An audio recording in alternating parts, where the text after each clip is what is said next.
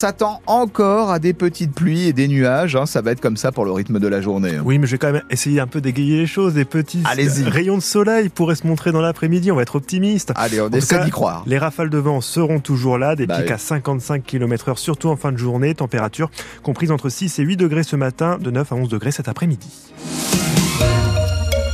Et Antoine, c'était une réouverture très attendue par les habitants du quartier de l'Argonne à Orléans. Celle de la mairie de quartier en travaux depuis l'été dernier et qui a rouvert ses portes ces derniers jours. La mairie avait été délocalisée à quelques mètres comme l'antenne du CCAS, mais le gros du chantier, c'était la médiathèque située à l'étage de la mairie. Deux ans de rénovation à cause de problèmes de fuite d'eau. Elle avait déménagé dans le réfectoire de l'ancien collège Jean Rostand.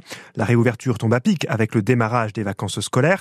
Vous l'avez senti, Arnaud Rosac, les habitants étaient contents de retrouver leur médiathèque. C'est le cas de Nicolas, il habite le quartier de l'Argonne depuis 7 ans. Il est venu avec son fils pour découvrir la nouvelle médiathèque. Ouais, on avait l'habitude de venir ici, donc on va apprendre à changer les habitudes pour aller à, à Jean Rostand. En tout cas, les locaux sont super jolis, bien agencés, donc c'est pratique pour retrouver plein de livres pour les enfants. La médiathèque a renouvelé certains rayons, comme ceux des mangas et des bandes dessinées. Autre nouveauté, le bâtiment possède désormais un espace jeu de société. Un piano va faire son arrivée d'ici peu. L'offre s'est élargie pour le plus grand bonheur de Doris, qui profite du lieu avec ses trois enfants. Déjà, pour ma fille, d'entendre qu'il va y avoir un piano, elle va se regarder parce qu'elle fait du piano. Et puis, euh, c'est un soulagement parce que ben, en fait, ça permet de, d'occuper les enfants un peu euh, différemment, loin du cadre domestique, loin des écrans. Ça va les enfants, ça se passe bien? Oui, Ouais. Elle est belle la médiathèque ou pas? Oui, belle. Cette attente de la part des habitants, c'était palpable selon Christine Perrichon, la directrice du réseau de médiathèques d'Orléans.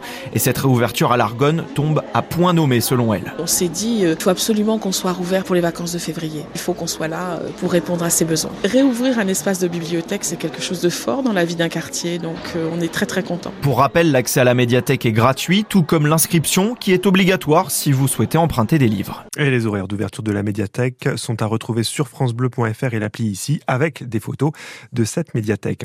Toujours à Orléans, des travaux d'entretien de maintenance et de nettoyage débutent ce soir sur le réseau de tramway. Attention, le trafic sera totalement interrompu de 21h jusqu'à 4h du matin sur les deux lignes de tram cette semaine, donc du lundi au vendredi, et même la semaine prochaine pour la ligne A, des navettes de substitution sont mises en place. Le Rassemblement national en campagne pour les élections européennes chez nous hier à Orléans. Le porte-parole du parti, Laurent Jacobelli, a rencontré les adhérents en vue du scrutin en juin prochain, scrutin dans lequel le RN est favori, ce qui lui vaut des attaques comme celle d'Emmanuel Macron, parti du Frexit et de la sortie de l'euro, a déclaré euh, le président. On écoute la réponse de Laurent Jacobelli à ce sujet. Emmanuel Macron ne connaît euh, évidemment pas son pays, ne connaît pas son peuple, ne connaît pas les agriculteurs et ne connaît pas non plus ses adversaires, parce que ce n'est pas notre programme. Il faut concrétiser les pronostics, il faut absolument que nous gagnions euh, cette élection, que nous arrivions premier, parce que Jordan Bardella d'abord représente, je crois, un espoir euh, pour les Français et je dirais pour l'ensemble des Européens, pour donner une, une nouvelle vision de l'Europe, une Europe des nations, celle qui s'occupe des peuples, et non pas celle qui passe son temps euh, à les surveiller et à les enquiquiner. Et puis il y a un enjeu national, il faut bien le dire aussi, puisqu'on le sent bien, les Français euh, en ont un peu marre de leur président de la République et de la politique qui est menée.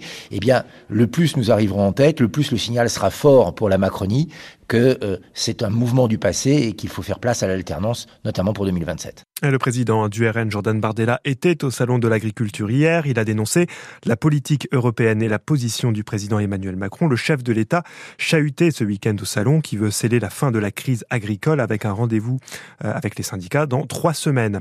Le dépôt de plainte à distance doit être généralisé progressivement à partir de ce lundi en France et d'ici cet automne. Le plaignant doit choisir un créneau sur l'application Sécurité du ministère de l'Intérieur, puis rejoindre un appel en visioconférence à l'heure convenue. Cela concerne notamment des cas de violence, de vol ou d'escroquerie. Une nouvelle plainte contre Gérard Depardieu. Déposée en fin de semaine et révélée par nos confrères de Mediapart, notamment pour agression sexuelle sur un tournage de film il y a trois ans. C'est une décoratrice qui s'est décidée à signaler les faits à la justice, Pierre de Cossette. C'est la lettre ouverte de Gérard Depardieu dans le Figaro à l'automne dernier qui a servi de déclic. Le comédien jurait n'avoir jamais abusé d'une femme. Amélie atteste du contraire. En 2021, la décoratrice a 50 ans. Elle travaille sur le plateau des Volets Verts de Jean Becker qui a reconstitué le duo Depardieu-Fanny Ardant. Elle raconte des faits relevant, selon son avocate, de harcèlement sexuel et d'outrage sexiste, mais surtout avoir subi une agression sexuelle lorsque, selon son récit, l'acteur l'a attrapé brutalement et lui a touché d'abord la taille avant de remonter jusqu'à la poitrine. D'après la plaignante, Gérard Depardieu a fini par s'excuser, mais contraint et forcé par l'équipe du tournage. L'avocate d'Amélie, maître Karine Durieux-Dibolt, dit avoir adressé sa plainte au parquet vendredi, parquet qui hier ne pouvait pas nous confirmer l'avoir reçu. Elle insiste sur le fait que les faits dénoncés ne sont pas prescrits et relève, je cite, que là encore, Gérard Depardieu s'en est pris à plus faible que lui, à une petite main sur le tournage. L'avocat de l'acteur n'a pas donné suite. Gérard Depardieu est déjà mis en examen pour viol sur une jeune comédienne. À l'international, les autorités israéliennes et le Hamas palestinien poursuivent leurs négociations au Qatar en vue d'une trêve à Gaza. Israël qui menace toutefois de lancer un assaut dans la ville de Rafah, proche de l'Égypte. En rugby, le 15 de France a frôlé la catastrophe hier dans le tournoi des Six Nations. 82e minute, l'Italie a la pénalité de la victoire au stade Pierre-Mauroy à Lille. C'est sur le poteau, fin de match, 13 partout. Alors ouf de soulagement, mais quand même la tête basse hein, pour les Bleus. Vraiment à la peine depuis la déroute du mondial il y a 4 mois. Prochain match pour se remettre d'équerre le 10 mars prochain au Pays de Galles. Et puis la Ligue 1 de foot hier, match nul entre le leader parisien et Rennes, un but partout. Victoire de Monaco 3-2 contre Lens et de Marseille contre Montpellier. Merci beaucoup Antoine, à tout à l'heure.